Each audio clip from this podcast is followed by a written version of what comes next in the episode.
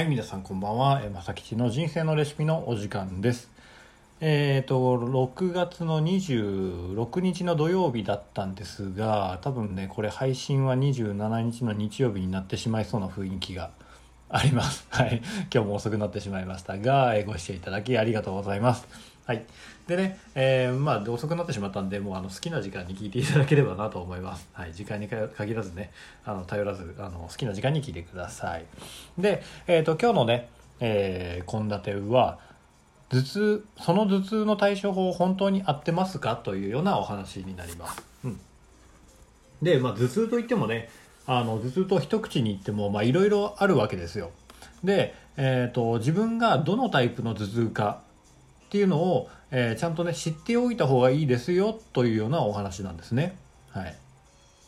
で、皆さんの中にもね、えー普段から、あのーなんだろう、頭痛にこう悩まされてて、ね、普段からちょっと頭こうずっと痛くてね、ああの悩んでる方もいらっしゃるでしょうし、えっ、と、まあ、普段からとまではいかなくてもまあまあ普通にね、えー生活してればねあの体調崩すこともあるでしょうしまあなんとなく今日ちょっと調子悪いなと頭痛いなっていう感じで頭痛い方もいるでしょうし、まあ、中にはねあの今日はちょっとね過ぎたらね昼まで寝ちゃったら頭ガンガンするんだよねみたいなねあのこともあると思いますはい。で、えーまあ、それぞれのね、えー頭痛がどういうタイプの頭痛なのか、まあ、その普段から頭が痛いと言ってもそれもあのいろんなタイプに分けられるんですよ。いろんなタイプって言っても今日は2つなんですけどね言っちゃうと。はい、はい、あの分けられるのでそれをね、えー正しくあの判断をしてあげないと、まあ、どうなるかっていうとあのタイプごとにね対処法が違うのでその間違った対処法をしてしまうとまあ良くならないだけだったらまだまだマシなんですけど逆にね悪化する可能性があるんですよ。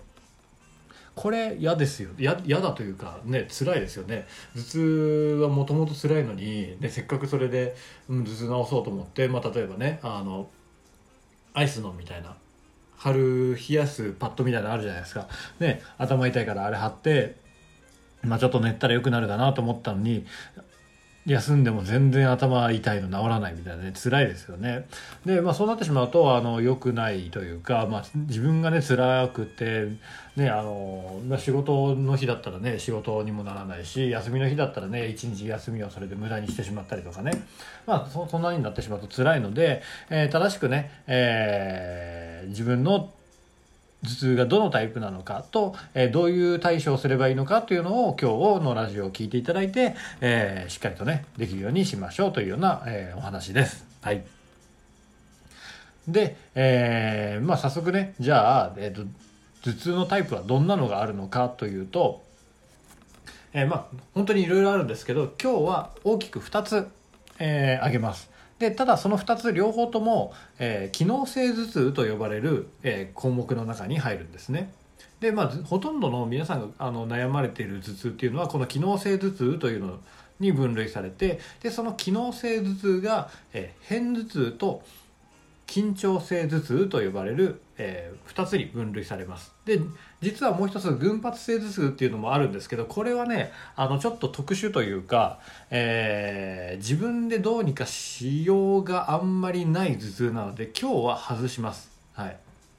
でもしねあの群発性頭痛なんですという方はまあまあそういう方はもうねあの自分の対処法分かられてるかと思いますがあんまりその自分でどうこうできるもんでもないしそもそも原因もあの今のところ不明ですし対処法もまあ一応酸素吸入とかね方法はあるみたいなんですが、えーまあ、基本的にはもう病院に行くっていうのがあの対処法になるので今日はね自分でどうにかできるで、まあ普段からねえっ、とこう悩まれてたりとか、まあ普段の頭痛であの多い緊張性頭痛と片頭痛のお話をします。はい。で、えーまず最初に緊張性頭痛なんですけどこちらはねえっ、とあというか、まあ、それぞれの、えー、と頭痛の特徴と対処法をそれぞれお話ししますけども、え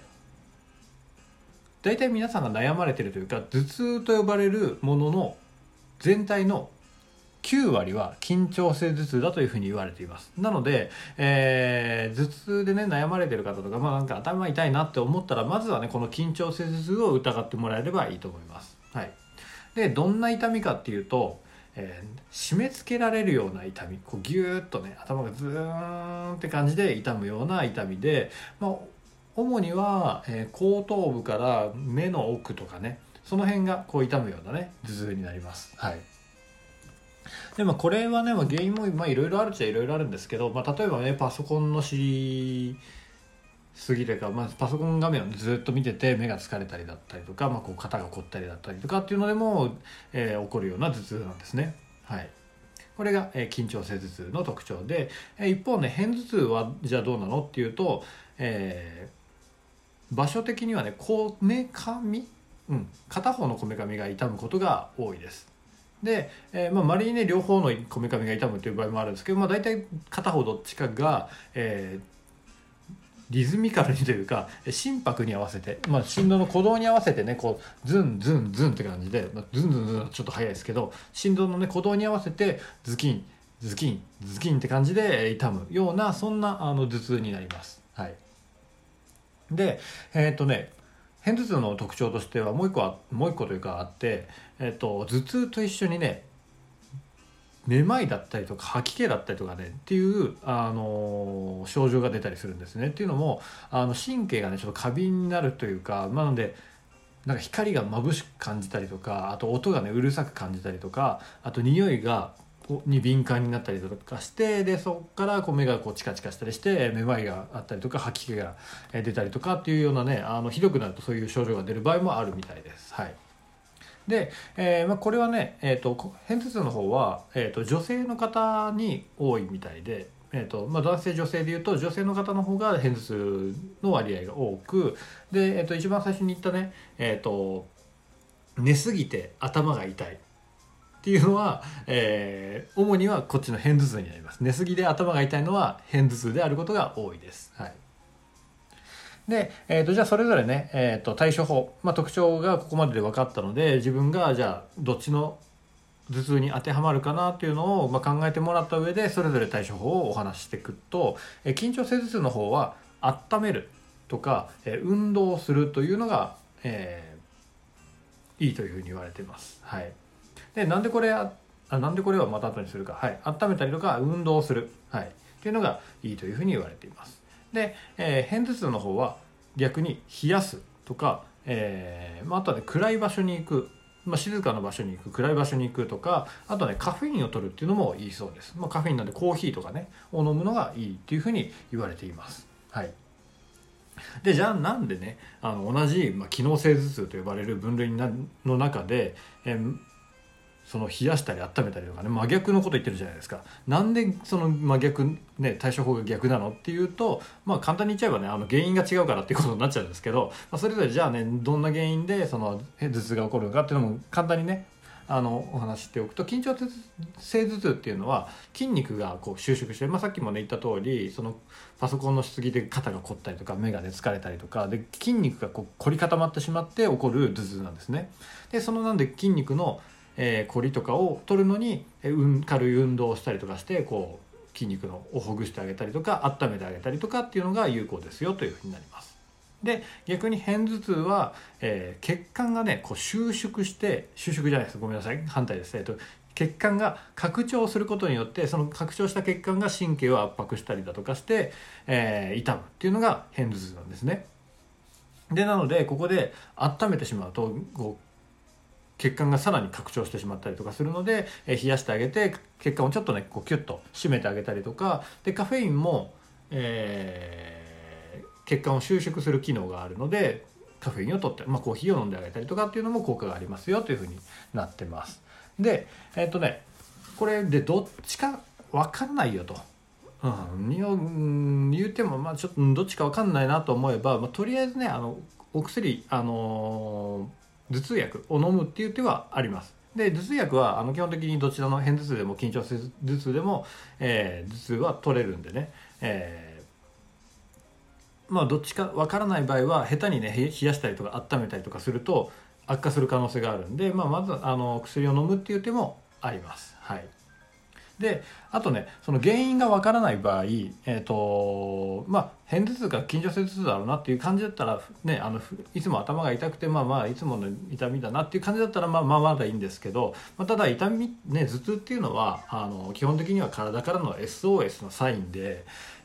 まれ、にというか中にはね本当に重大な病気が隠れてる場合もあります。でまあ、例えばねくも膜下出血とか髄膜炎とかねあと脳出血だったりとかっていう可能性もあるので例えば、えー、今までにね経験したことないような痛みが来たりだとだったりとかあとは意識の低下、まあ、意識がこう朦朧としたりだったりとか、えー、手足がしびれてきたりだったりとかあとはねあの薬飲んでも効かないとかどんどんひどくなっていくとか、まあ、そんなね、あのー、痛みがある場合は自分でどうにかしようとかねあんまり考えずに、まあ、まずはねちゃんとあの病院に行って、あのー、診断を受けてもらった方がいいと思います。はいで、えーとまあ、そこまでじゃないよと、まあ、いう方はさ今あの今日のお話のね、えー、片頭痛なのか緊張性頭痛なのかでを判断してもらって、えその上で、え緊張性頭痛だったら温めるとか運動する。で片頭痛だったら、え冷やすだったりとかカフェインを取る暗い場所に行く静かな場所に行くというような、え風に対処をしていただけたらなと思います。はい、えー、今日のねお話はこんな感じで以上ですね。はい。という感じで、えー、しっかりとね自分の頭痛がどういうタイプの頭痛なのかっていうのを、えー知った上でね正しい対処をして、え、頭痛を治して素敵な人生にしていきましょう。素敵な人生とかまで言っちゃうないですけど、まあ、素敵な日日常を、え、過ごしてくださいということで、えー、プラスね今日ねあの合わせて聞きたいというお話をしようかなと思います。はい。で、えー、薬をねあのとりあえず飲めばまあまあどうにかなりますよというふうにお話をしたんですけども、まあ、薬に頼りたくないよという方まあいると思います。なので、えー、合わせて聞きたい。今日のね、えー、詳細のところに薬に頼らずに痛みを和らげる方法というのを貼っておきますこれはあの片頭痛でも緊張性頭痛でも、えどちらでもあの効果のあるお話ですので是非こちらも合わせて聞いてみてください。